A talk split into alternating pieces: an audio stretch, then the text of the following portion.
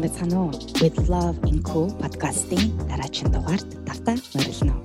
Ко подкастаар өөртөө болон өрөөл дэндрэнгүй хандхад тань өөрийн болон зочдын амьдралын туршлагаас үүдэлтэй түүхүүдийг хуваалцаж эмзэг яриа өрнүүлэх замаар тус сэдвүүдийг гүнзгийрүүлэн судалж сонсогч нартаа боддоор хэрэгжүүлэх боломжтой арга аргачлалыг хуваалцах зорилготой юм аа. Гэр бүл, хүүхдийн хүмүүжил, хайр дурлал, өөрийгөө хайрлах, өөртөө өмнөж ихтэй байх, талархах болон бусад олон сэдвүүдээр та бүхэндээ мэдээлэл өгч аз жаргалтай, илүү утга учиртай амьдрахад тань бичгэн хувь нэмэр болох болов гэж найдаж байна.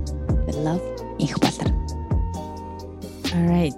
За, сайн байцгаана уу? Өглөөний мэд манай маш нэг сонирхолтой шин зочин энэ 7 хоногт би өрсөн байгаа. Тэгээд аа гинт бити зочирдаараа яагаад вэ? Энэ удаагийн зочин анх удаа, анх удаа шүү. Хоёр дахь нь эрэгтэй хүн байгаа.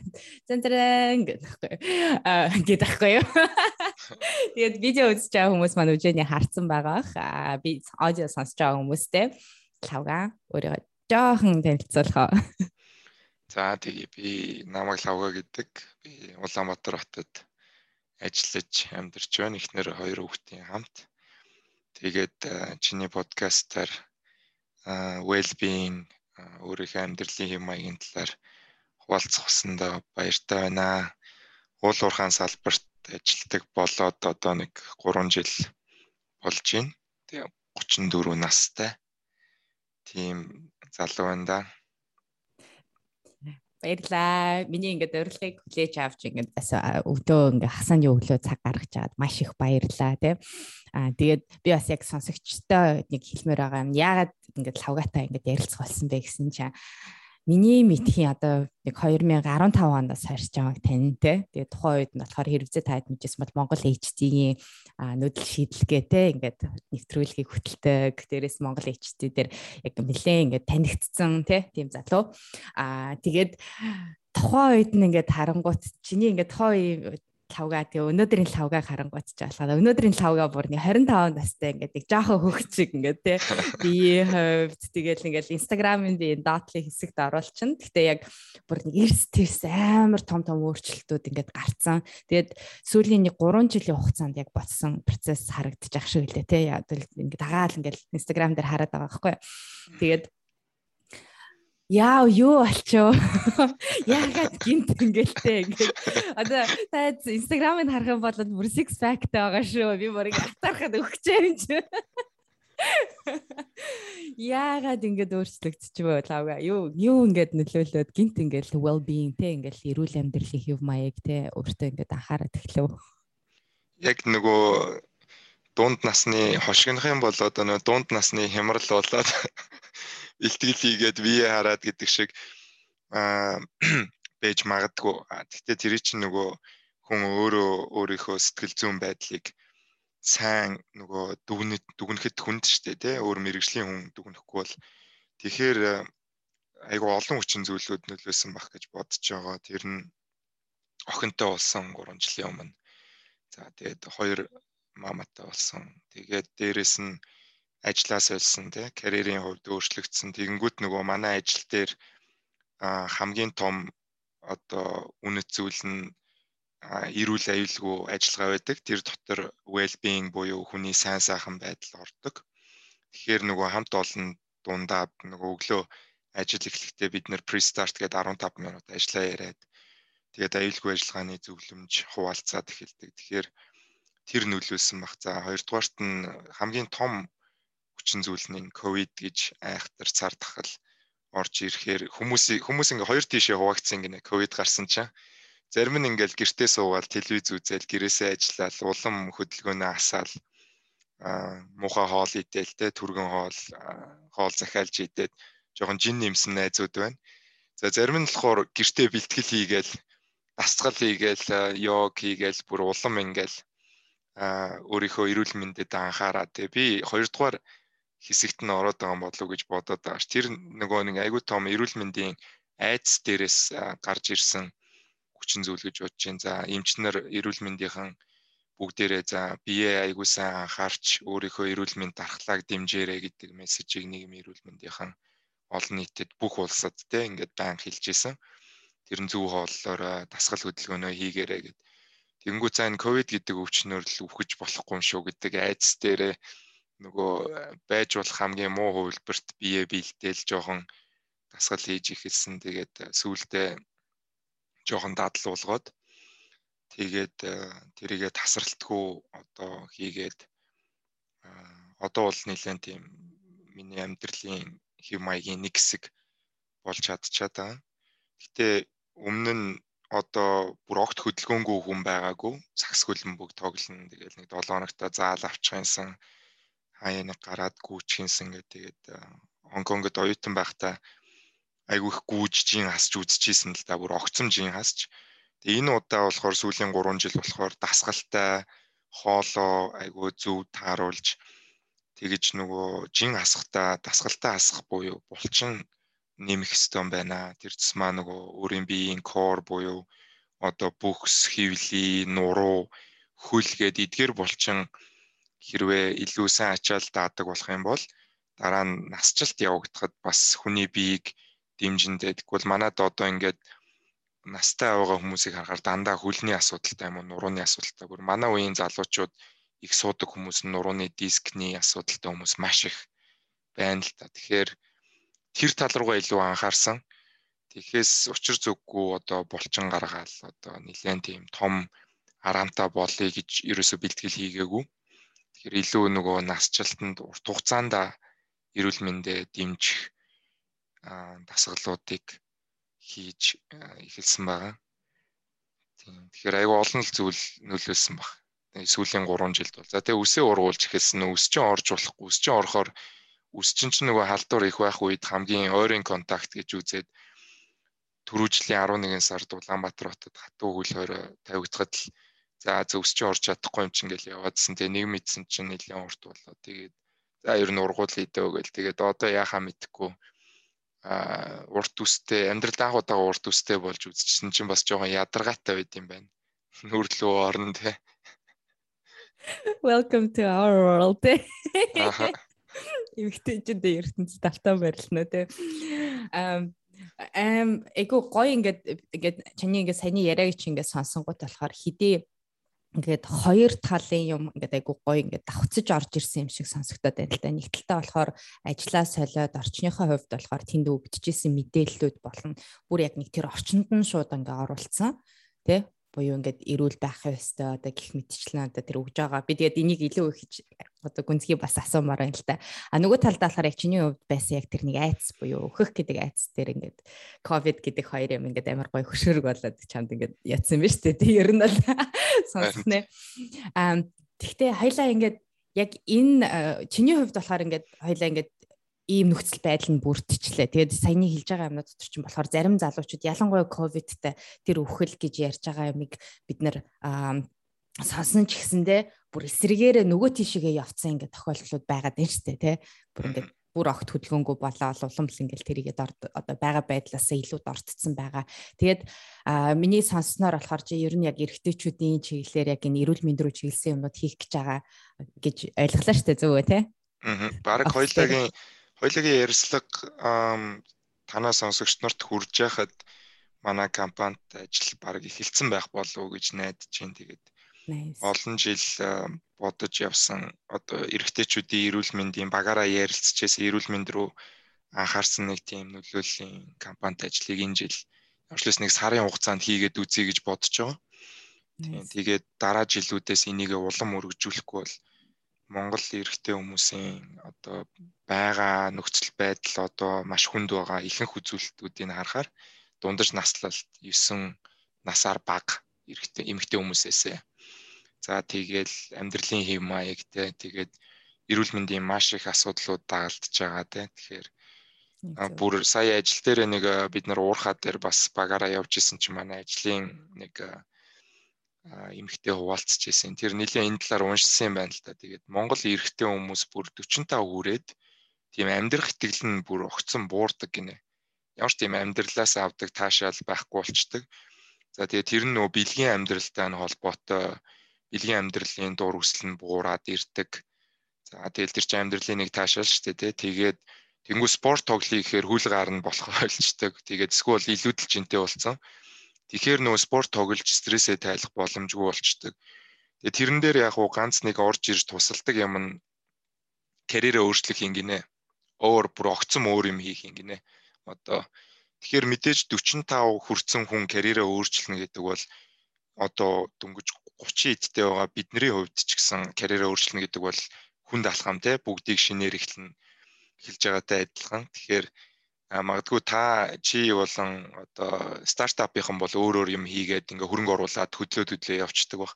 Уламжлалт карьерийн замаар явж байгаа дийлэнх олон маань бол хэцүү шүү дээ.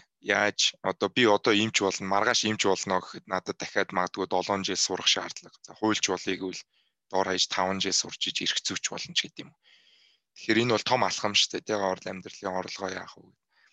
Тэгээд эрэгтэйчүүдийн эрүүл мэндийн сар бас 11 сард олон улсад болохоор нөө Movember гэдэг нөө сахлаа ургуулдаг хөдөлгөөн өрнөдөг. Гэхдээ тэр нь илүү нөгөө миний үзснээр бол төрүү булчирхай хор тавтрын эсрэг аян байд юм байлаа. Тэгэхээр төрүү булчирхай болон одоо төмсгний хор тавтрыг яаж өөрийгөө шалгах уу те? Одоо яаж янз бүрийн илүүдэл ургацаг үүснэ үү гэдгийг төмсгөө яаж шалгах уу? Төрүү булчирхай хор тавтрын үзлэгт эрэгтэй хүмүүс тэр тусмаа одоо 40 50 гарч байгаа. Ах нар маань аав нар маань яаж орох уу? Эрэгтэй хүн бол эмнэлэгт очих асар дургу. Тэрийг бид нэр бүгдээрээ мэдж байгаа. Тэгэхээр ийм юмнуудыг бас гол мессежүүдийг мэрэгжлийн хүмүүстэй хамтраад одоо олон нийтэд хүргэжийя тэгээд манай нөгөө аян маань хоёр өөр нэртэй одоо 80 80 наслыг гэдэг үрээтэй.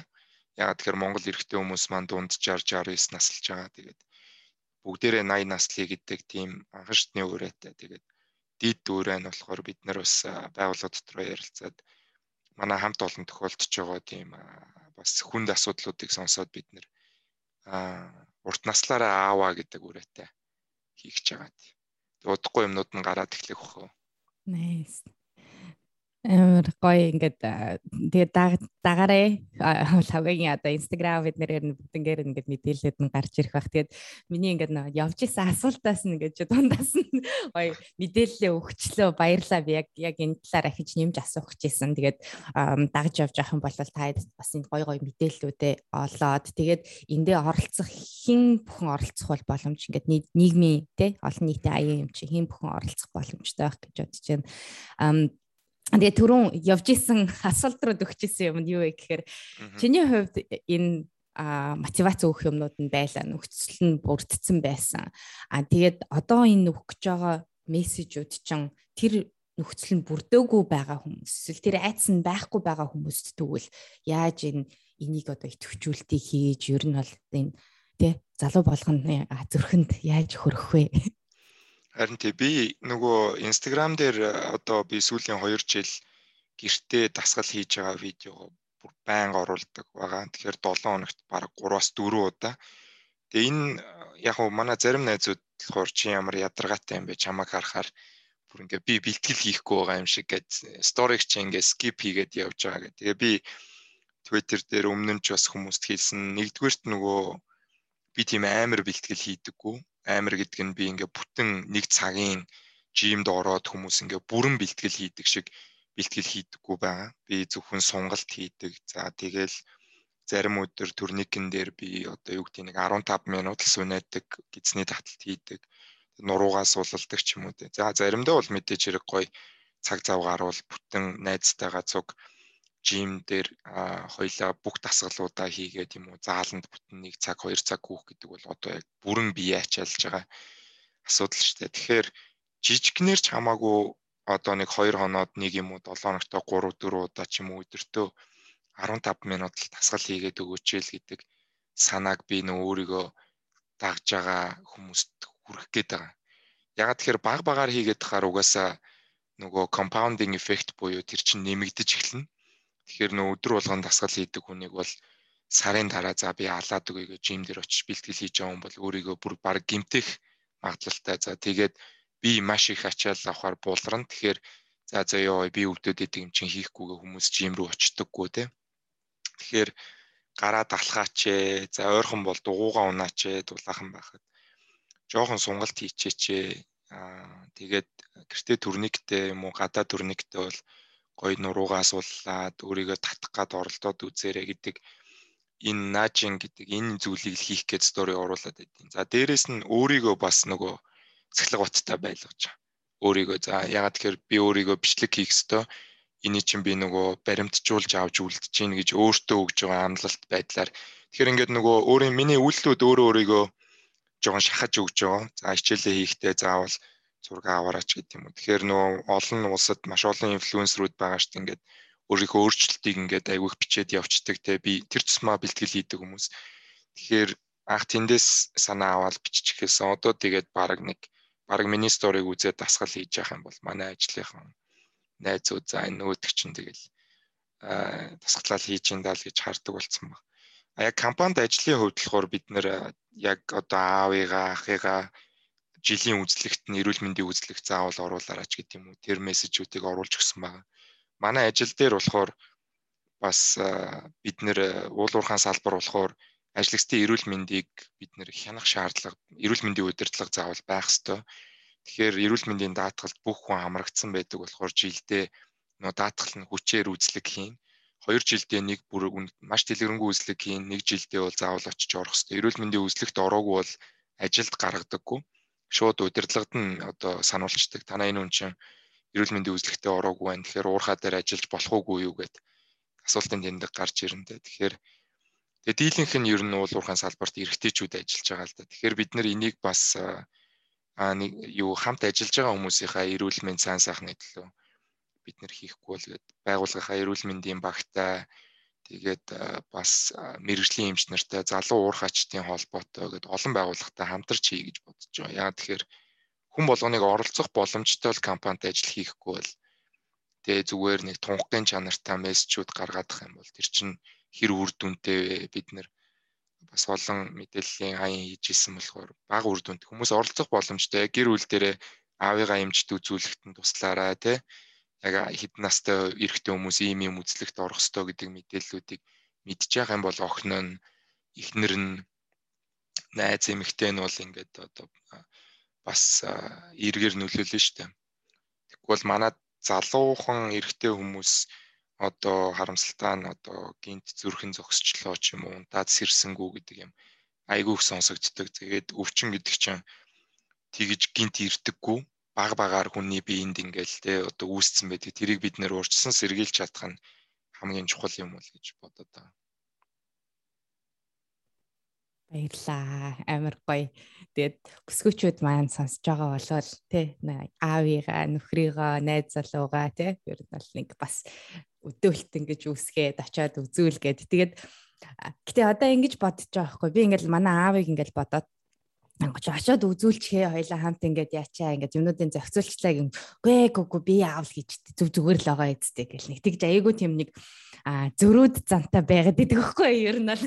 Тийм шүү дээ. Ерөөсөө тийм. Тэгэхээр энэ дээр одоо чамд ингээд өөрт чинь нөлөөлдөг магадгүй ялангуяа одоо ингээд манай энэ подкастыг чинь дандаа эмгтээчүүд сонсож байгаа шүү дээ. Тэгээд өөрийнхөө эрэгтэй хүний өнцгөөс нэг хэлж өгөөч. Яавал ингээд очиж үзүүлэх вэ? Лавга минь. Тийм тэрийг Монгол эрэгтэй хүмүүсийн чинь одоо муухагаар яриул одоо эхнэр нь амьдралыг мэдээд нь штэ идж байгаа хоолын. За бараг өмсөж зүүхийн те. Тэгэхээр тэр нь өөрөө одоо нэг бодлын айгу харамсалтай. Ир үнчин одоо өөрийнхөө амьдралд өөрөө эзэн байх ёстой шүү дээ. Тэгэхээр бид нэр одоо өөрийнхөө амьдралдаа гэр орны одоо ноён нуруу тулгуур гэл Монголын хуучин ойлголтууд байдаг. Тэгсэн мөртлөө хизээ ийм сул болцсон юм бэ гэдэг л асуулт гарч ирээд байгаа байхгүй. Хизээ ийм өөрийнхөө төлөө анхаардаггүй. Одоо би өөрийнхөө эрүүл мэндийн төлөө анхаарч байгаа чинь би нэгдүгээрт өөртөө хоёрдугаарт гэр бүлийнхаа сайн сайхны төлөө хийж байгаа хөрөнгө оруулалт байхгүй эрүүл мэнд бол. Тэгэхээр би эрүүл биш бол миний гэр бүлийнхэн хүүхдүүд надаас болж зовно. Тэгэхээр ямар ч ир хүн аав хүн гэр бүлээ зовоё гэдэг тийм анхны сэтэл бол хизээч байхгүй тийм. Тэгэхээр яг тэрэн дээр л орох ёстой. Тэгээд яг ноцтой эрүүл мэндийн асуудал гарвал гэр бүл дээрээ ямар санхүүгийн дарамтанд оруулах вэ? Одоо бид нэр ядуурлыг янз бүрээр хэмжиж үздэг шүү дээ. Тэгээд аль нэг индикатор нь ядуурлыг хэмжихэд танаа гэр бүлийн нэг гишүүн одоо маш үнэтэй хагалгаанд орох болоход за 30 мянган доллар гэж юм уу 50 сая төгрөг ч гэдэг юм уу гадаадад дэмжлүүлэх болоход танаа гэр бүлийн орлого тий одоо санхүүгийн байдал доктортой байх юм бол танах бол дундаж хангалуун гэж байгаа байхгүй. Тэгэхэд энэ тестийг давж чадах гэр бүл Монголд маань хэд байгаа вэ гэдгээ бодох хэвээр. Тэгэхээр бид нар бага орлоготой нийт олонхоороо бага орлоготой за 3.1 маань ядуу байгаа болохоор бид нар бүр эрүүл мэндтэй хичээх хэвээр. Тэгэхээр нөгөө ахмад насны эрэгтэй хүмүүсийн яг нөө зан хандлага нь яг л тийм байдаг л да. Миний эргэн тойронд хаасаагүй эмнэлэгт очиж үзүүлэх нь бол айгүй хэцүү. Тэгэхээр энийг эрүүл мэндийн өнцгөөгүй санхүүгийн өнцгөөс нь бас хөшөөрөгдөж болно тий. А та хэрвээ янз бүрийн юм болцсон байх юм бол таны эмчилгээнд гаргах мөнгө одоо манай гэр бүлд хэцүү. А тэгсэн доор бүгдээрээ ингээд та жилдээ нэг очиод үзүүлэхэд одоо бол эрүүл мэндийн даатгалаар одоо элэгний БЦ вирус тоологч гэдэг юм уу ихэнх үзэлгүүд бол үнэгүй байгаа. Мэдээж ачаал ихтэй. Гэхдээ тэрийг аягуулсаа манай эрүүл мэндийн даатгал чинь бас муулаад байгаа боловч маш их зүйлийг одоо хамаардаг А тэрийг зүгээр яг өрхийн имлгээс тэр бичгийг авах, тэрийг бүглүүлэх гэдэг дээр нь яг уу ээж нар яа одоо охтууд нь те гэр бүлийн хөвгүүд нь жоохон аавда туслаад тэрийг ингээ дагуулад аавыгаа яг дагуулж яваад үзүүлээд тэгээд эрүүл мэндийн эрсдлээс нь сэргийлчих ёстой гэж бодож. Ягаад тэгэхээр эрт мэдэх тэр цэсмээ хор тавтар бусад хүнд өвчлөлийг бол эрт мэдэх гэдэг бол аавтайгаа хэдэн жил амьд байх уу гэдэг асуудал واخгүй. Саяхан би нэг найзтайгаа ярьж байхад аав нэг залуугаараа өөд болсон. Тэгээд айгу харамсалтай юм надад ярьсан л тэр нь болохоор аав нь бол яг л нэг Монгол аав нар шиг юм тэгээ эмнэлэгт очийг яах яах юм. Тэгээд яг уу өөрийгөө нөгөө амьдрах нас нь маш бага болсон гэдгийг мдээгүй байж байгаа. Нойр улчирхаан хор тавдар байсан юм байна. Нойр улчирхаа гэдэг чинь ямар аюултай. Тэгэнгүүт яг та одоо нэг хідэн сар тэд хоног амьдрнаа гэд эмч хийлэнгүүт би үхмээргүй байна та нартай баймаар байна гэж ярьдаг болсон ба. Өмнө нь болохоор яах вэ би яах вэ би ингээд тэгээ эрэхтэй хүн чинь бараг залуугаараа би яваад өгсөн чи яах вэ гэж ярьдаг хүмүүс айгүйх. Тэгэхээр хүн яг одоо гэр бүлтэйгээ хүн урт удаан амьдрах хүний бол аз жаргалын хамгийн том зорилго бол гэр бүлтэйгээ байх, аз жаргалтай байх үед. Тэнгүүд тэрэнд чинь хамгийн том одоо занл хийлж байгаа юмны эсрэг а та өөрөө алхам авах ёстой гэдгийг л сайн ойлгуулах хэрэгтэй баг тий. Тэгээд энэ бол жилийн нэг эрүүл мэндийн үзлэг бол зайлшгүй. За тэгээ 50 гарцсан бол төрөө булчирхаан үзлэг нэг удаа ч гэдэм үү тий. Улаан хоолоогоо дурандуулах хэрэгтэй ч гэдэм. Тэгэхээр эднэрийг бол нарийн мэрэгжлийн эмч нарын зөвлөгөө гарч ирнэ. Тэгэхээр аа энэ бол номер 1 асуудал гэдгийг л айгуу сайн гэр бүл дээрээ байнга ярих тий. Үглэх биш шүү дээ. Ингээд ярих яриа өгдөх, хоолн дээрээ ярих бусад хүмүүсийн эрүүл мэндийн асуудал тэрийг яаж даван туулсан байна гэдгийг хоорондоо ярилцах тийм. Тэгээд гоо гой бие аваад явж байгаа хүмүүс зөндөө бас байгаа шүү дээ. Одоо 50 60 хүрсэн мөртлөө айгуу гой бие. Бид нар тэгээд энэ өндөр хөгжилтэй орнуудын настайчуудаас бүр үнэхээр амьдралын хэм маягийг нь үнэхээр яг дүүрэх бид нар даган дүүрэх ёстой болчиход байна. Ягаад тэгэхээр бидний амьдралын хэм маяг ихэнх нь тэднэртэй яг адилхан амьдардаг болсон одоо. Тэгэхээр одоо бид нар тэднэр шиг урт наслах хэрэгтэй байна эргэж нийгэмдээ настай хүмүүс нь оролцдог, тэд нэрийгээ сонсдог. Тэтгэврт гаргаал хүүхдээ харуулаад тэгэл нэг нийгмийн нэг юм дуу хоолойг нь доошлуулаад ягаад тэгэхээр технологи хэрэгжилж чадахгүй болохоор энэ хүмүүсийн дуу хоолой угаасаа нийгэмд ингээ буураад эхэлчихэж байгаа байхгүй. Тэгэхээр энэ хүмүүс чинь яг л адилхан аа нийгмийн маань нэг ижил тэгш оролцох хэвээр дээрэс нь бүр нийгмийн төлөө ажилдсан бидний одоо биднэрт өнөөдөр ирж байгаа ирсэн бүх юмыг хийгээд өгсөн хүмүүс байж ич хөгшрөнгүүд амьдралын чанар амар муу тэг хинт сонсохгүй өөрөө хууч өвчтөө айгу Монгол хүн Монгол хүн Монголдо хөгшрөх айгу тийм өрөвдөлтөө а дүр зургаж байгаа хүлээх гээд байгаа байхгүй.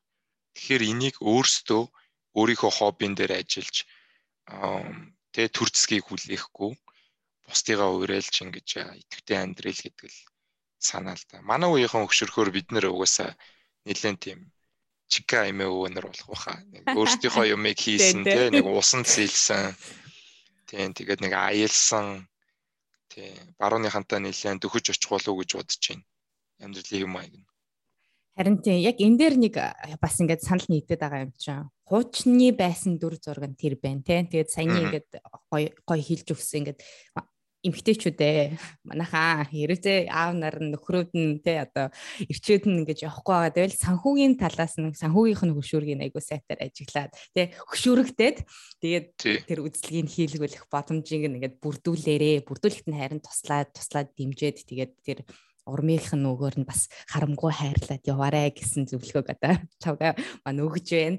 Тэгээд би яг саяны ингээд яриач амар гой санал нэгдэж байгаа. Би одоо нэг 3 жилийн өмнөөс одоо 2018 оноос ч гэсэндээ би ч гэсэндээ одоо нэг 3 жилийн өмнөөс л бас яг энэ процесс явагдаж эхэлсэн байхгүй ингээд унтдаг те өөр дээр анхаардаг юу гарч арахгүй тэгэл бидний одоо анзаарангууд ч одооний бид нарыг хийж байгаа энэ подкастыг чинь гол төсөөр чи мент гэдэг те эрүүл мэндийн яг бид нар технологиг хөгжүүлж явж байгаа компани хувьд болохоор тухайн үед манай залуучууд ярьж байхад чи ингээл нойр гэл янгууд чи юу сүртэй юм те амар work hard те юу play hard гэдэг өгөндөө доор ингэж айгүйх гэж явдаг байсан те.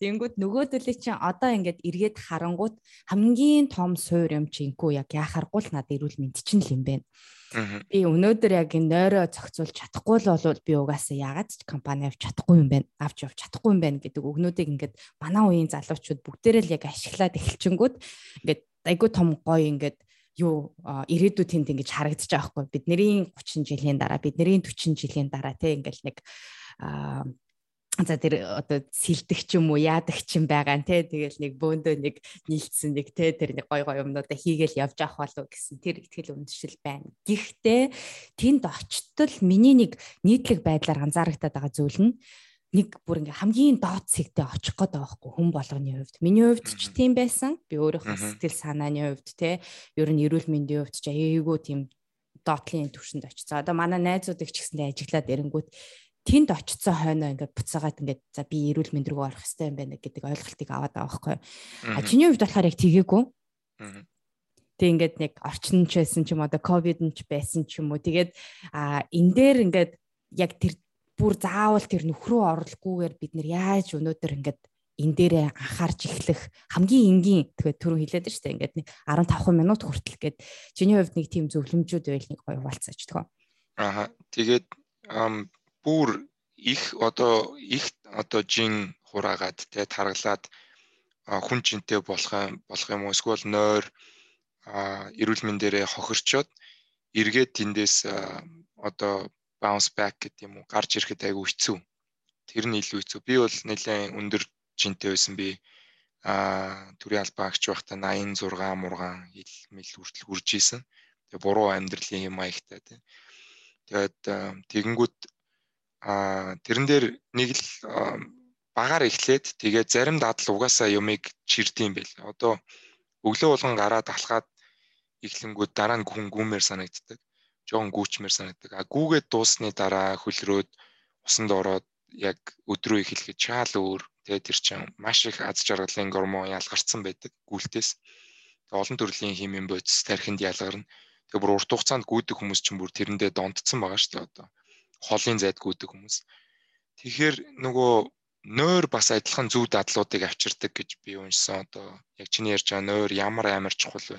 Манай гадаад найз 2 жилийн өмнө Twitter дээр бичсэн байсан монголчууд хамгийн бага ус уудаг, хамгийн бага нойрондоо анхаардаг улс бол Монгол улс байна. Тэр үндэгт ямар судалгаагүй бичсэн мөртлөө зүгээр хамт ажиллаж байгаа монголчуудаа хараад бичиж байгаа ус уух те хүн ингээд байнгын ус уух их хэмжээгээр биш өөрийгөө нөгөө шингэнэ нөхчих.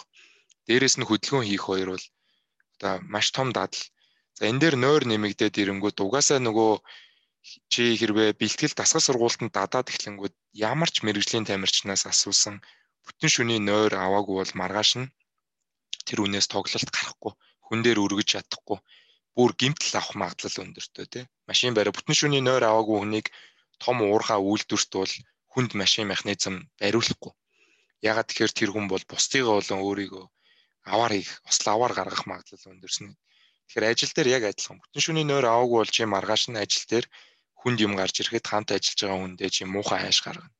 Чи ачаалал орж ирэхэд чи тэрийг зөвөр одоо эрүүл ухаанаар чи тайван хүлээж авч чадахгүй. А бүтэн шүний нойртой хүн чинь нэг тийм аз жаргалтай байдаг шүү дээ. Хоол унд нойр таарсан хүн чи яг нэг уяас ойлгоно таарсан морь шиг те хүн сайхан ааштай байна.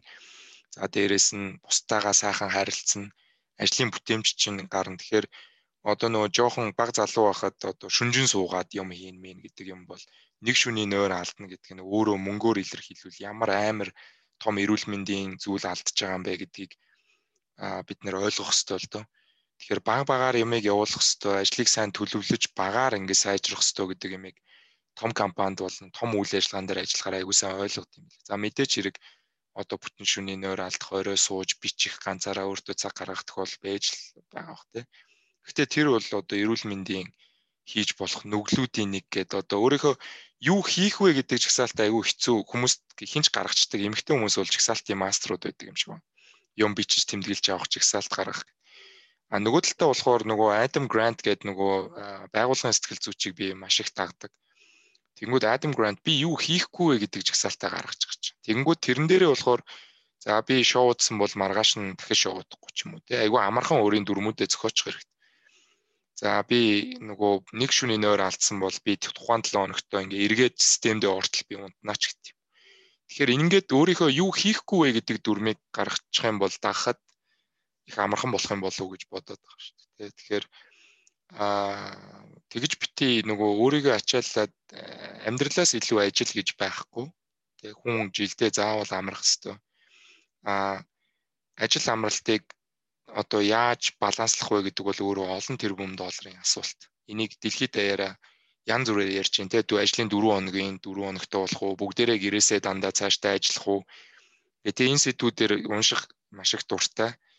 Тэгээд ковидын үед хүн гэрээсээ ажиллах боломж олонхт маань олдоод тэгээд та гэртээ та дандаа одоо ингээд бид нар өөрсдөн дээр дүгнэлт хийсэн бид нэр ингээ ажил руугаа төгжрээд ажил дээр их цагийг өнгөрөөдөг гэж олон жил хөдөлмөрийн зах зээл дээр гараад дандаа ингээд гомдолдог байсан бол одоо та гэртээ байж байгаа байж та юуг амжуулаад байгаа юм бэ?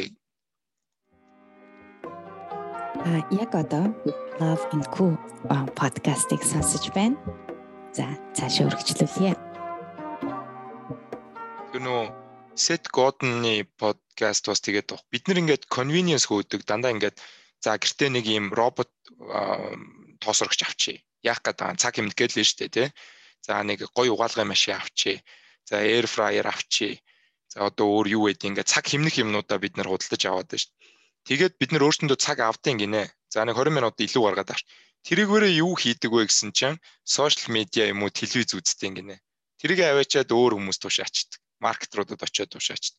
А тэгэнгүүт set code нь ингэж суудаа чи өөрийнхөө хамгийн аз жаргалтай байсан өдрүүдэд бодоод тэр өдрүүдэд чин сошиал медиа, телевиз хоёр хэр их цагийг чинь авсан байна гэдгийг л харчих гэж. Бидний аз жаргалтай байсан өдрүүд гадаа гэр бүлэрээ байж хахад, агаарт явж хахад, амарж хахад, найз хамт олон найз нөхдөөрөө гоё арга хэмжээ хийж байгаа, спортын урлаг, соёлын арга хэмжээ үүсгэхэд дандаа тийм юмнууд байдаг.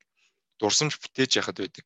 Тэнгүүд бид нэр өөртөө цаг гаргаал яа гэл гэрээсээ ажиллаж байгаа мөртлөө юу ч амжихгүй байна гэлээ шүү дээ. Тэгэхээр л үгүй л дээ. Таал сайн төлөвлөхгүй л байна л гэдгийг л одоо хэлмээр санагддаг. Тэгээд би ч өөрөө энийг бас тийм сайн дагдгүй ч гэсэн гэрээс ажиллахаар хүнд бол өөр хоол хийх, гоё амттай хоол хийх тий. Аа гэр орноо цэвэрлэх сайхан цагууд бол гарч байгаа хгүй. Нэг 15 минут дасгал хийчих Тэгэхээр гэртээ тэр гоё орчингоо бас бүрдүүлээд нэг йогийн матрас аваад, йога боол аваад тий тэгээд аа манайх бол гэртээ бүр air yogaгийн юмнууд суулгах суйрлуулсан байгаа одоо тэгээд хийж үзэх чаа 6 air yoga ханын төрнийг тэгээд гэрээ жим болгож хувирхан цаашаа. Гэхдээ нэг бэлтгэл хийдэг нэг тийм жижигхэн нөгөө гэрээсээ ажиллаад эхлэхэд бид нар нэг гэрийнхаа нэг чимээгүй орчин бүгдээрээ хийж эхэлсэн шүү дээ. Сүүлийн 2 жил чинь энэ нөгөө тавилгын бизнес энэ гэр орноо янзалдаг юм чи амар модонд орсон юм шиг хүн болгон гэрээ гэртээ байгаад байгаа болохоор гэрээ хараад за энийгээ ч өөрчил чи тэрийгээ ч өөрчил чи гэд тэрэн шиг өөртөө нэг юм бэлтгэл хийдэг нэг жижигхэн зай том өрөөндөө ч юм уу хүүхдийнхээ өрөөнд гаргаад тэгэх юм бол бас амар тэгвэл монголчин бид нэр одоо одоо ингээ гадаа хасах градус болчоор нэг сайхан гадаа гараад гүүх боломжгүй те тэгээ жимд очиод бэлтгэл хийнэ гэдэг чинь бас хүн болгоны өөрийгөө дайчилж чаддаг зүйл биш. Тийм болохоор байр болгон жимгүү те. Тэгэхээр гэртээ өөртөө гоё орчин гаргаарай л гэж зөвлөмөр байна. Аа. Баярлалаа савгаад. Тэгээд Гэтэ би нөгөө нэг манай бас програмуудыг дизайн, behavior design талаас хийдэг болохоор нэг хэлмээр байгаа юм.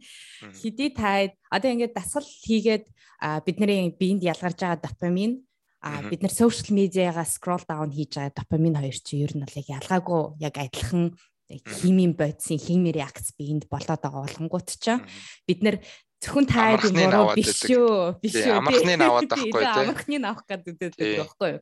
Гэхдээ яг үүндээ дасгал хийгээд эхлэх юм бол бид нэр 15 минут яг сошиал медиа дээр ясан тэр нөгөө нэг авж байгаа таашаалын мэдрэмж болон 15 минут асал хийсний дараа авж байгаа тэр таашаал яг юу ч адилхан болохоор тайдын буруу бас биш шүү. Яг бол цаанаас яг лавгагийн хэлж байгаа нь те маркетерүүд маркетеруудын хийж байгаа ажил тэгээ та нарт тайх өгөөд байгаа. Instagram Instagram-ийн одоо Instagram YouTube-ийн Shorts, Instagram-ийн Reel үзэх юм бол одоо бидний амьдрал тэр юмнуудын хажууд үнэхээр хангалтгүй байгаа байхгүй юу? Тэгэхээр сошиал медиагийн яаж хүний сэтгцэд муугар нөлөөлдөг хамгийн том юм чинь бид нэр олон мянган цаг бэлтгэл хийцэн хүний 30 секундын одоо гайхамшигтай үзүүлэлтийг харж байгаа байхгүй юу? Бид нэр тэр хүний төвшин тэр хүн чинь ингээд тэ 3 жил гимнастикийн бэлтгэл хийж ягаад тэгээд одоо гоё хөх бөхстэй болцсон ч юм уу тэ янзын юм бичлэгийг мэрэгжлийн видео багаар хийлгээд тэрийгэ эдитлээд биднэрт үзүүлж байгаа. Тэгэхээр Instagram Reel би одоо сүүлийн 2 хоног Instagram Reel гэдэг юм айгүйг судаллаа тэнд бол ерөөсөө супер ертөнц байгаа байхгүй. Дандаа супер машин байна, супер биетэй хүмүүс байна, супер одоо мөнгөтэй гоё байшинд амьдарч байгаа хүмүүс байна. Ийм юм хараад байх юм бол миний аз жаргалын индекс уунаа штэ. Яг тэгэхээр миний амьдрал хажууд нь хаана ч хүрэхгүй. А тэгэхээр би яг хүмүүс өөр юу санал болгох вэ гэхээр над чиг бэлтгэл хийж байгаагаа өөрийгөө докюмент хийгээд тэрийгээ сошиал медиа дээр тавих албагүй. За яг хуу жилийн дараа танд өөрчлөлт гарах юм бол та тэрийгээ найз нөхөд ажлынхантайгаа хуваалцаад Тэгээд та лайк аваад бас допамин аавна. Бэлтгэл хийсэн допамин аавна. Дээрэс нь нэмээд лайк, шеэр авч допамин аавна. Тэгэхээр зүгээр ямар нэг юм урт хугацааны үр дүн гардаг гэдгийг хэлэхгүй бол энэ сошиал медиа чи яг одоо тий нөгөө Родни Ченгих шиг тий одоо би онлайнаар захиас юм а яг одоо аммаар байна. Намайг баг бодхоос өмнө надад авчирч өг гэдэг шиг тийм одоо амьдрал руу бид нар яваад байгаа. Амьдрал хизээч тийм биш. Одоо За одоо юу гэдэг нь хэвлийн 6 булчин гаргана гэдэг бол өөрөө бол хоол бөгөөд бэлтгэлийн аялал واخгүй юу. Тэгээд тэгэхээр энэ бол мэдээж хэрэг а одоо имиж талаасаа окей байж болох боловч хэвлийн булчин чангарснараа ходоодны гөрүүлцэх хөдөлгөөнч гэдэг юм уу те? За одоо бэлгийн дуур хүсэлч гэдэг юм уу? Маш олон давуу талтай ягаад тэгэхээр хүний биеийг одоо биеийн гол том булчингууд энийг тэгэхээр энийг ойлгож дасгал хийсэн нь гоё. А тэгэхээр инстаграм дээр би ингээд рил тавиад лайк аваад тэгэхээр чи одоо би жишээлбэл юм зардаггүй хүн надад одоо зарах бараа материал байхгүй болохоор одоо мэдхгүй те тэгсэн дор би авж байгаа эрүүл мэндийн бенефит нь давуу тал нь надад хамаагүй илүү таашаал авчирч байгаа байхгүй. Nice. Харин тий. Тэгээд аа тий нэг нэгнийхээ өөр одоо би бас нэг өчтөр яг нэг коучинг хийжээс ахгүй гэсэн чинь манай ингээд ахын ингээд өөр баахан хүмүүстэй өөрийгөө ингээд харьцуулаад ингээд суугаад харна би ээ чиний ганцхан харьцуулах одоо боломжтой болон бөгөөд одоо ухамсарын хувьд хамгийн одоо логик хүн чинь бол чи өмнөх чийл хувилбар байхгүй тий. Эсвэл ирээдүйн чи гэдэг хувилбарууд чинь тэрнээс ш ингээд бидний яг одооний байгаа ингээд ялангуяа манай Монголд нэг ажиглагтаад байгаа зүйл чинь одоо бүгд л ингээд coin гэл нэг ингээд нэг шуурж байгаа дээ тий. Ийм юм гээл ингээд шуураад яваад байгаагийн нэг тэр амар тогтургүй байдал нь би өөрөө өөрийнхөө яг өнөөдрийн хувилбар ч юм уу маргааш эсвэл өчигдрийн хувилбартаагаас өрсөлдөж за өрсөлдөх нь хайшин тэрнтэйгээ би яаж сайжруулах вэ гэж ботхоос өмнө энэ хүн ингэж амьдраад байна. Энэ хүн ингэж болоод байна гингүүт чинь тэр хүн яг юу хийсэн байна вэ гэгийнх нь яг тэр алхмуудыг ингээд дагаа явцдаг харамсалтай байна. Тэгээд яг хүний натур л та тий мэдээч хэрэг бид нэр одоо Элен Маск шиг болмоор байна тий гоё шинэ бүтээгдэхүүн гаргамаар байна Гэхдээ яг нөгөө чиний хэлснээр нөгөө өөрийнхөө сайжруулсан хувилбар руу очие гэж зорих нь маш эрүүл. Өөрийнхөө муу хувилбар дээрээс алдаанаасаа суралцаад тэр дүрийг үзий ядах шаардлагагүй шүү дээ. Тэр чинь чи шүү дээ.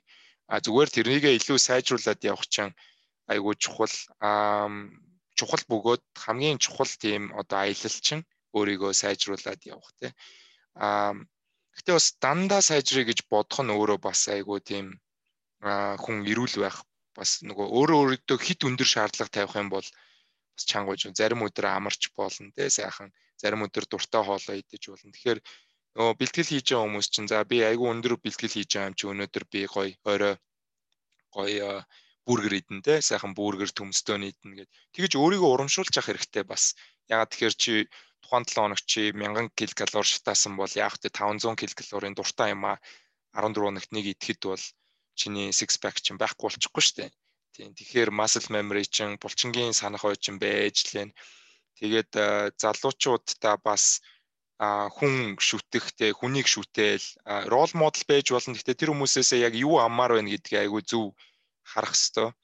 Тийм тэгэхээр хүнийг одоо даган дүүрэн гэдэг бол өөрөө бас нэг тийм сайн зүйл биш ээ. Ягаад тэгэхээр хүний цаана бас ямар зовлон жаргал юуны ямар юу үзээд ямар хатуу төг туулаад ийм аимшигтай амжилтанд хүрсэн байгаа гэдгийг бид нар мэдэх боломжгүй болохоор а өөрсдөө л хуваалцаагүй бол шүү дээ. Тэгэхээр а өөрийнхөө өөрийгөө сайжруулъя гэж өөрийнхөө замыг аягүй сайн зурах хэрэгтэй юм шиг. Карьерийн, хувийн хөгжлийн.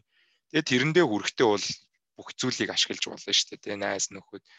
Тэгэхгүй манай үеийнхний бас нэг би бодож исэн өнөөдөр чамтай ярилцсан гэд бодож исэн юм 30 гарчгаар чинь бид нар найзуудтай шин найзууд шин зүйл туршиж үзэх нь багасчт юм байна. Тэгээд нөө Иесус Христос ч ямар мундаг байсан бэ 30 гарцсан байж 12 дагагчтай байсан биш гэдэг онгоо шиг нөгөө шин найзуудтай болж шин активити хийж үзэхэд биднэрт 30 гарцсан эмэгтэйчүүд эрэгтэйчүүдэд бол хоёр боломж. Нэг нь болохоор шин спорт ингээд зөрөгтэй өөрөө очиод юмд бүртгүүлээд одоо би жишээлбэл саяхаар уулын рафтинг хийж үзсэн, одоо кроссфит хийж үзсэн, туйлзуур сэлмээр нэг хичээлж үзсэн. Тэгээд надад бол сонирхолтой одоо сэлж үзмээр байна. Тэгээ ууланд алхаж гүйж үзэх ч гэдэм үү. Эднийг ингээ хийж үзэж хийж юунд дуртайгаа олно. Тэгэхгүй дургүй юм аа. Угаасаа жимд очиж төмөр өрөхгүй хүнийг жим рүү ингээд байнгын чигтэж яваад байвал сүултээ бүр нөгөөх нь боли боли гэдэг А зүгээр тэр хүн алхах юм уу йог хийх дуртай байж болно шүү дээ. Тэр айгүй чухал. Тэгэхээр чи хийж үзэхгүй бол мэдэхгүй. Хоёрдугаарт хүүхдүүд чи одоо бас ингээд том болоод одоо манай хүн 8-тай одоо өөр активити хийгээд эхлэнгүүт хүүхдүүдтэйгээ цуг гоё активити хийх боломжууд бас гарч ирд юм уу гэж бодож байна. Тэгээд хүүхдүүдтэй бид нар чинь одоо дурсамжлал бүтээхийг илүү чухалчлан тэгэнгүүт хүүхдүүдийнхээс хий тоглож байгаа спортоор цуг тоглох те.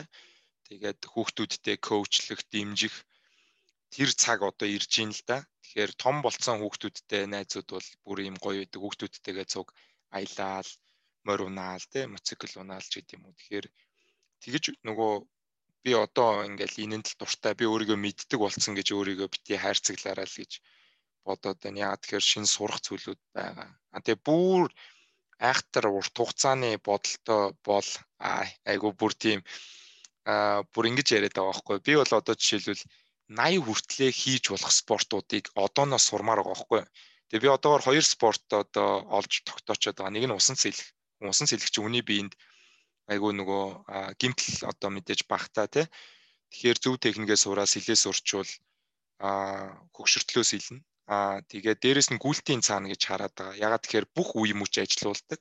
Тэгээд Монгол хүүтэн болохоор гүйлтийн цаан чинь ингээ хаач явчин туул голоод агаад явчин Тэг гүйлтийн зам дагаад явчихна. Sky Resort дээр очиод явчихна. Хангаатад явчихна гэхээр гүйлтийн цааныг бас авдığım уу гэж түрүү өвөл яг хатуу хөл хорионы үед бодож олсон. Тэгэхээр гүйлтийн цааныхантай холбогдож гүйлтийн цаана худалдаж авч аа бас оруул их гоё гимтэл багтай. Тэгээ бүх бие ажилуулдаг гоё спорт юм уу гэж бодсон. Тэгэхээр тэггүй хөлбөмбөг сагс чинь бас маш их дугуйч гэдэг юм уу маш их өндөр эрсдэлтэй. Тэгээд нэг том гимтэл аваад хүмүүс спортоо хайдаг те тэр тусмаа бид нас явж байгаа үед чинь шагаагаа гიშгэн шүрмсээ таслана аюу аюултай гэж бод. Амир нийтдээ яг гүлтийн цан дээр би яг наашаа Хонконг руу нүүж ирэхээс өмнөх өвөл болохоор би 20 22 оны Олимпиад гүлтийн цанаар харна гэдээ бодчихсон шүү дээ. Цасгүй газар ирсэн. Аа. Юунд дөө өвөл Бээжинд дөө Тийм өвөл бэж. Гэтэ ахаад байж л байгаа. Ер нь бол Монголоос орж ирэх ч айгүй амархан шүү дээ. Манайхан та. Хийдэг хүмүүс баг баг.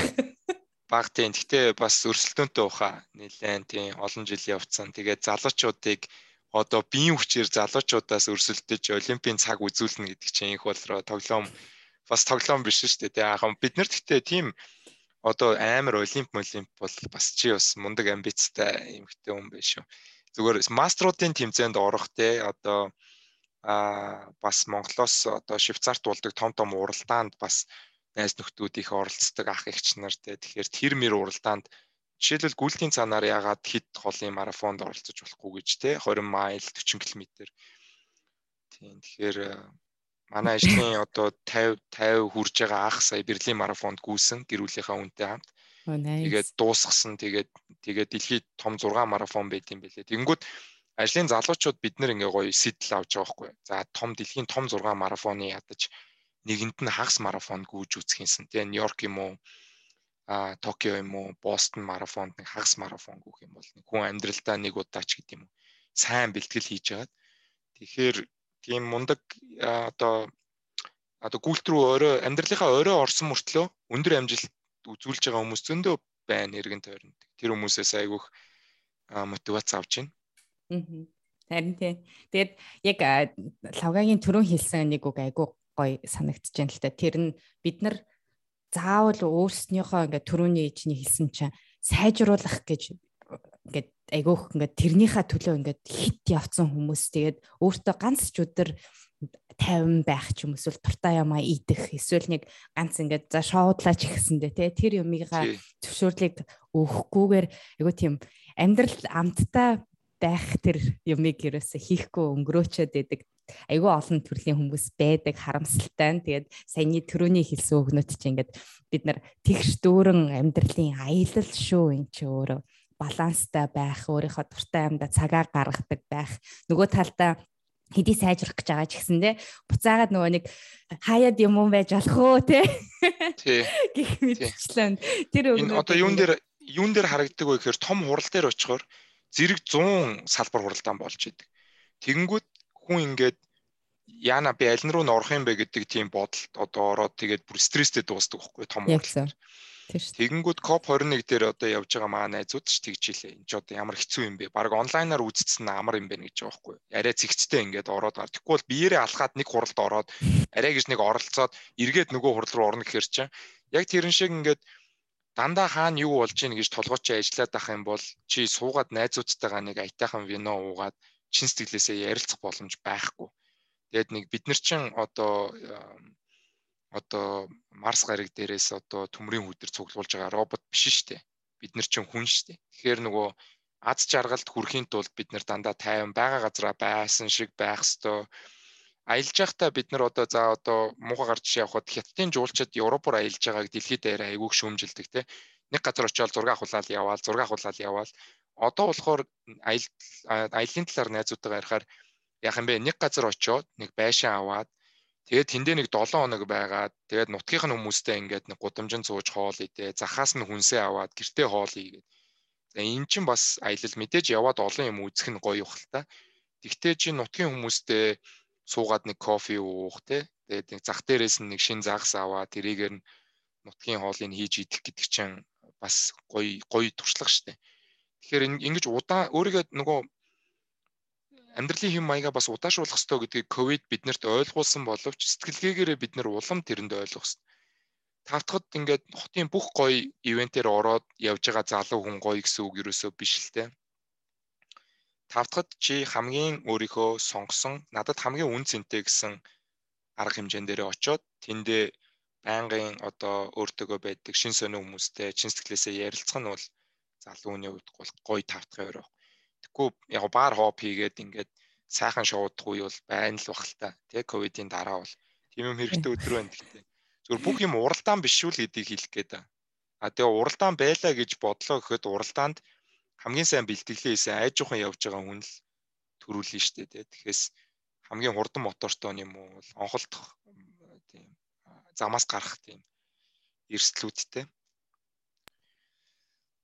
Nice яг одоо байх энэ цаг мөчийг мэдрэх тэгэнгүүтээ эндээ ингээд бас яг бүтэн одоо биеэрээч сэтгэл санаагаараач сэтгэл зүгээрээч те оюун санаагаараа ингээд байх гэдэг мэдрэмжийг чи ер нь йогагаас авч вэ эсвэл яаж энэ рүү бас төхөө. Тийм йогагийн багш чинь алдсан шүү дээ тий. Айгу хэцүү одоо айгу хэцүү одоо байршил барьж яхад за наана амьсгал наана амьдэр гэлээд ш. Тэгэл бид нар ажлынхаа нараа явж яхад бүгдээрээ одоо ихэнх нь шин болохоор тэгээ тэр цэма эргэжтэйчүүд маань жоо уяатан чадвар муу болохоор яг үхэх гэж яах чи наана амьдэр гэдэг ингээд а йог яг сонголт хийж яхад наана амьсгалж ижил яг тэр сонголт ордог те. Тэндээ гүнзгий амьсгаа аваагүй бол одоо зүгээр гүрийжин л гэсэн үг шүү дээ. Гүрийжин гэсэн үг. Дахиж тэр байршлаа барьж чадах юм уу? А тэндээ яг ингээд гүнзгий амьсгаа авч яах чинь тухайн позыг бүрэн ойлгоод тэрнээсээ таашаал авах боломж олдчихно. Амьдралын арга хэмжээнүүд хүмүүсийн харилцаа бас яг тийм дээ. Гүнзгий амьсгаа аваад хүн сонсох, хүнтэй харилцах гэдэгт суралцж байна. Тэрийг одоо бүрэн эзэмшсэн хүмүүс бол мундаг хүмүүс одоо байдаг бах те. Тэр одоо бүх юмн дээр л одоо хүн сонсох гэдэг чинь өөрөө манлайллын нэг дасгал булчин гэж байгаа байхгүй. Манлайллын leadership muscle гэдэг Монгол руу орчуулгаар жоохон утгагүй. Гэхдээ манлайллын булчингаа их мундаг хөгжүүлсэн хүмүүс байна шүү дээ. Хизээж ярьсан тайван чамааг сонсдог.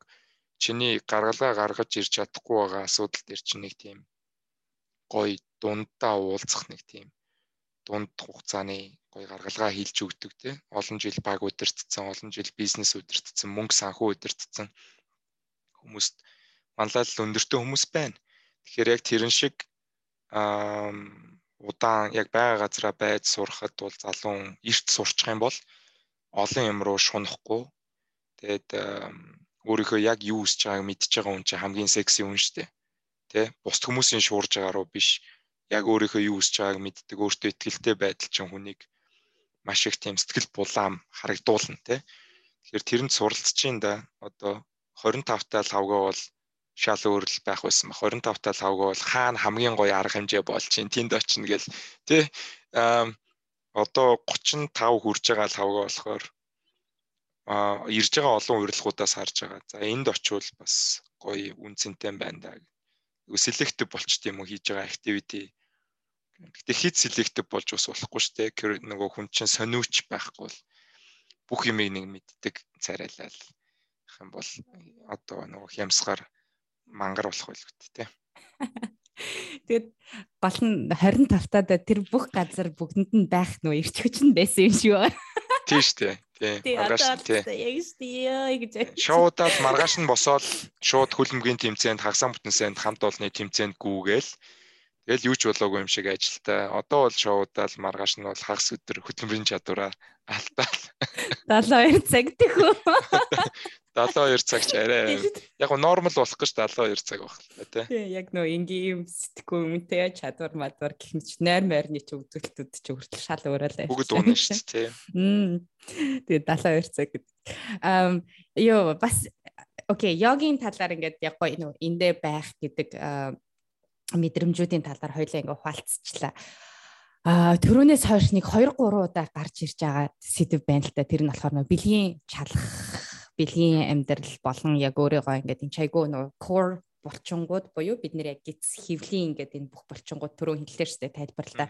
Айгу том бүлэг хэсэг байдаг. Тэгээд энэ талаар жоохон хуваалцаач төхөө. Би яад бол бас нөгөө нэг манай минт дээр одоо апчин туудахгүй гарах гэж байгаа. Тэн дээр бас яг бэлгийн эргэжтэйчүүд яг ядангуй чалхтай холбоотой бид их тийм сургалт одоо програм боловсруулж гаргаж байгаа байхгүй.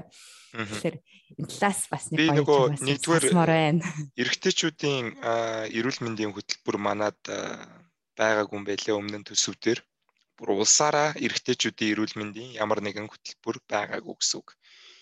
Авилгалын эсрэг хөтөлбөртөө бид нар ч одоо бүх юмны хөтөлбөртөө шүү дээ эмэгтэйчүүд, гендер, хүүхэд те сур ерөнхий бол тэгэнгүүт эрэгтэйчүүд дээр байгаагүй тэгээд нэгдүгээр эмнэлэг дээр тэгээд өхөд ах нарахгүй юм биш шүү дээ. Угаасаа тийм хинч угаасаа хинч юу ч хийгээгүй юм бэлээ.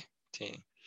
Тэгээд мэдээч хэрэгдэхдээ би эрэгтэйчүүдийн эмчнэр одоо тэ бүр эрэгтэйчүүдийн эмчнэр ажиллаж байгаа хүмүүс бол олон жилийн сэдвээр гэрүүл хүмүүс ярьж ирсэн байгаа бах л та.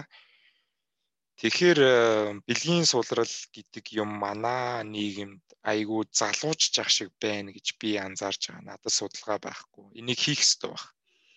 Аа энийг хийж яагаад залууж чинь эрэгтэйчүүдийн амьдралын хэв маягийн юу нөлөөлөд байна те амьдралын ачаал байна уу арх тамхи за тэгээ хөвлийн тойрог буюу буруу хооллолт хөдөлгөөний дутагдлаас болоод бэлгийн амьдрал нь муу. За бэлгийн амьдрал муудах юм бол гэр бүлийн харилцаа, хосуудын харилцаа муудна гэдэг нь бол зөв. Тэр нь бол бүр ингээд угаасаа хамтын амьдрал гэдэг чинь хосуудын хамтын амьдрал бол бэлгийн амьдрал бол айгүй том үүрэг нөлөөтэй гэж бодож байгаа. Тэгэхээр энэ дээр залуучууд маань бас дасгал сургуульд хийж, сайн нойр авч амьдралын юм маяга дэмжих нь энэ дээр бас гарч ирж байгаа. Бэлгийн амьдрал чинь бас чиний амьдралын нэг хэсэг чинь муудна. Аа тэгэхээр энэ э, хөвлийн тойргоо баг байлгах хэрэгтэй.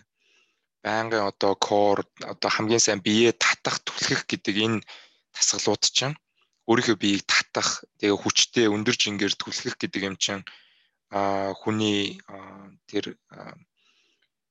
юунд маш сайнаар нөлөөлж байна. Эрэгтэй хүний тестостерон бус юмд маш сайнаар нөлөөлт юм. Би бол асар ерөнхий ярьж байгаа шүү мэрэгжлийн хүн биш болохоор.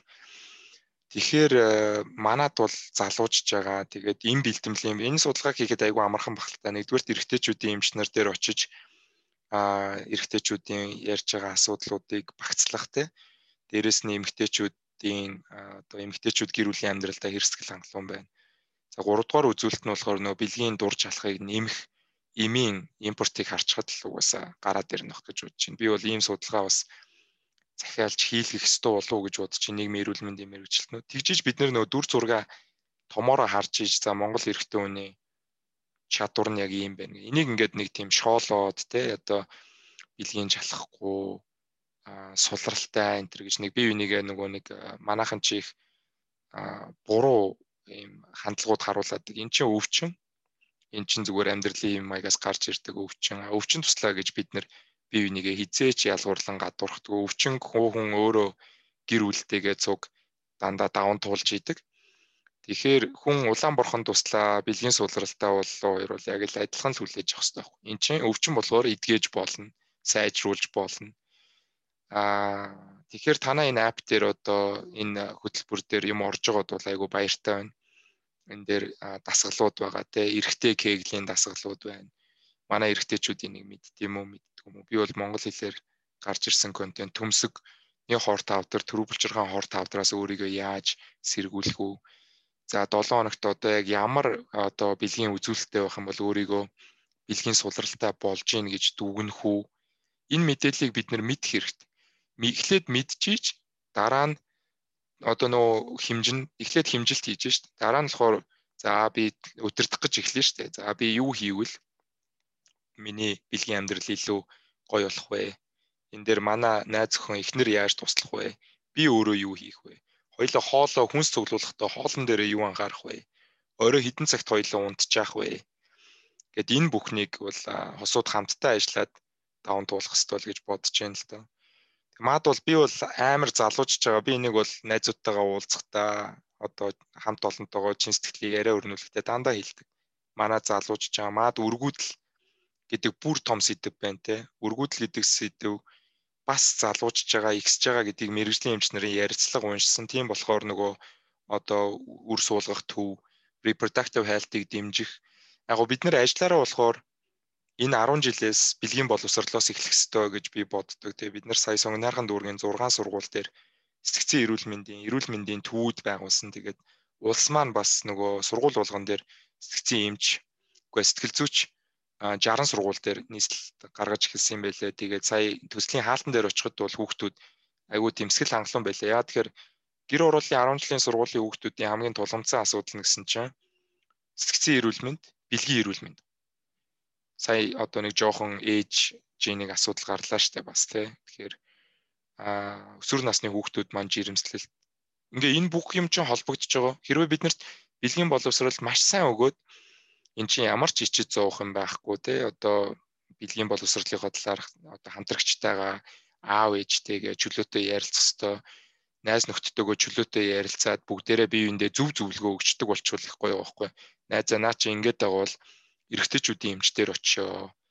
За тэгээ найз охинтойгоо цуг одоо эмэгтэйчүүдийн эмчтэр очио гэд ингээд тэгэж асуудалд ханддаг болчвол ингээд нуугаад ичээд бие бинийгээ шоолоод тий аа даах асуудал бол биш гэж бодож जैन. Тэгээд бидний нийгмийн хандлага бол явандаа өөрчлөгдөх баха гэж найдаж ч одоо ийм гой гой бүтээгдэхүүнүүд гараад гэл.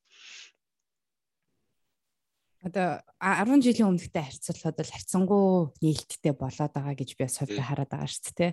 Тэгэл гэтээ арай жоохон удаан байна яг үндэ. Би бас яг тэр нөх хүүхдийн талаар ингээд мэдээлэл сонсонгууд а жоохон ингээд харамсмаар санагдаж байгаа байхгүй. Гэхдээ яг адилхан бид нар энэ талаар сонсохдохгүй ингээд амар их сонсохдохгүй байгаа ч айгүй ингэж их хэвлэл мэдээлэл ингэж их сошиал медиа ингээд тархацсан байхад энэ олон жилийн хугацаанд бид нар ганц нэг хоёр л ийм тохиолдлууд үүсэж байна гэдэг чинь би бас нэг 10 жилийнхтэй харьцуулахад бол хамаагүй дээрдсэн гэж би хувьдаа харж байгаа. Гэхдээ бас улам урагшлах бол сайжруулах юм зөндөөл байгаа шүү дээ. Хизээл бол хизээ байдаг. Тэгээд чиний хэлжсэн юун дээр чаа би ягаад энэ талаар бас яг яг ингээ заавал хөтөлбөр оруулна гэж яриад байгаа гэхээр би сая Монголд очичоод тэгээд ингээл хүн амтантай уулзч байгаа зөндөө олон ингээл манай ингээд миний community дотор айгүй олон эмгтээчүүд байдаг те. Тэгэл янгут чаа нийтлэгээр гарч ирсэн нэг том асуудал бол ерөөсөө тэр байсан. Инхүү мэн ингээд байна гэсэн аахгүй. Би тэгэхээр одоо үе тэнгийн болохоор одоо юу гэдэг те? А би бол энэ асуудал байгаа гэдгийг бол олж харчаад байгаа Тэгээд э, гэхдээ энэ дээр хэн ажиллаж байна те гэхээр хувь хүмүүс дангаараа л ажиллаад байвал хүн хүн бол нийгмийн эрүүл мэндийн асуудлыг дангаараа биш олуулаа явах юм бол бас хурдан хүрнэ штэ тий. Тий. Уг нь бол Тэгээд тэгээ яхахгүй ингээд нөгөө яг мэрэгжлийн эмч нартай ингээд зөвлөмж зөвлөгөөнүүд чинь тэгээд бидний хувьд бас нэг за би дараа нь энэ талаар чам дараа нь ярив.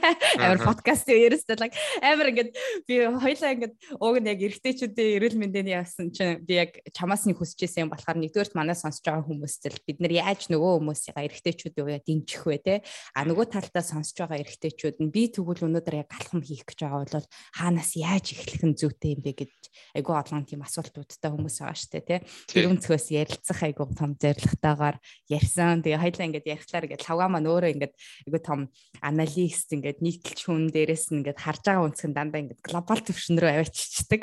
Өөрөөсөө эхлээл дэлхий рүү ингээд чиглүүлчихдэг болохоор хоёрын яриа ингээд нэг жоохон ингээд хол сонсогдож магтгүй боловч яг яг бууж ирэхээр яг бидний өдөр тутмынхаа л яг амьдрал дээр яг хэрэгжүүлдэг хийдэг юмнууд бол яг мөн байгаа шүү те. Alright. За Окей, йогага ярьчлаа, бэлгийн амьдралаа ярьчлаа. Хоёлаа чи өөр би яг юу асуу гэж бодож байлаа. За миний хувьд зүгээс аль ерөнхийдөө ингээд дуусч ах шиг байна. Чиний хувьд ингээд нэг хэлий гэж бодож байгаа ч юм уу те. Нэг а төгсгөлийн өгнүүд та. Аа. Бүгдээрээ эрүүл мэндтэй өөрийнхөө би амьдралд эзэн болъё гэж хэлмээр байна. Тэ өөрийнхөө амьдралыг гартаа авъя өөрийнхөө биеийг удирдах чаддаг болъё а илүү аз жаргалтай амьдрий тий илүү аз жаргалтай амьдрий гэдэг нь өөрийнхөө хүссэн биеинд хүссэн сэтгэл санааны байдалд тий тэр нь лүгээ хүртсэн тийм тэгэх юм бол маа нийгэм сайхан стресс багтай болох бахаа л гэж найдаж байна. Тэгээ танаа бас бүтээгдэхүүнүүд гараад эхлэхээр технологиор дамжуулж тий сагуугийн өшүүргүүдээр хүмүүс бас сайжрах боломжтой гэж бодод байдаг. Тэгээд одоо жишээлбэл даатгалын зах зээл бол хүний одоо хувийн амьдралыг бол маш том өөрчлөлөө шүү дээ.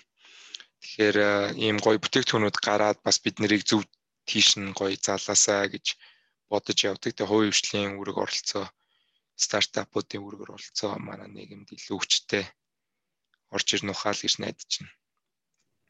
Баярлаа. Тэгээд үнд цагаасаа зарцуулж ингээд манай бас сонсогч нарт ингээд ийм гоё мэдээлэл өгсөнд маш их баярлалаа. Тэгээд а лавгагийн яг энэ хийж байгаа ажлуудын талаарх одоо пострууд, постууд болон өөрийнх нь Instagram хаяг гэд нэрийг нь Twitter бүгднгийн хаштаг дотын хэсэгт оруулсан байна. Тэгээд дагаарай, хараарай, ядаргаатай юм шиг байнгын нэрээ энэ дасгалуудаа хийгээд оруулдаг. Би тэгэл чаваг харах тааланда за нэг матут дээр ядаж нэг гурван гүнзгий амьсгаа авчиг гэл ингээд тэгдэг байгаа шүү. Тэгэхээр айгүй гоё уран болдог а байгаа. Тэгэхээр please өргөжлүүлээрэй хийж байгаа юмнуудаа. Тэгээд чамд болон гэр бүлд наз жаргал өгсөе. Тэгээд маш их баярлалаа. Цаг гаргасан. За баярлалаа. Тэгээд энэ подкастыг сонсож байгаа бүх хүмүүстээ сонссон бүх хүмүүст баярлалаа. Тэгээд дараа нь их улдрыг Монголд ирэхээр нь уулзъя да. За бай. За бай. Өнөөдрийн дугаар таалагдсан байх гэж найдаж байна. Өөрийнхөө төрсэн сэтгэл, өөрийнхөө хувьд гарч ирж байгаа асуултуудыг бид нартэй Instagram, Facebook, SoundCloud болон YouTube-ээр хуваалцахыг хүсэж байна. Тэгээд өнөөдрийг сайхан өнгөрүүлээрэй.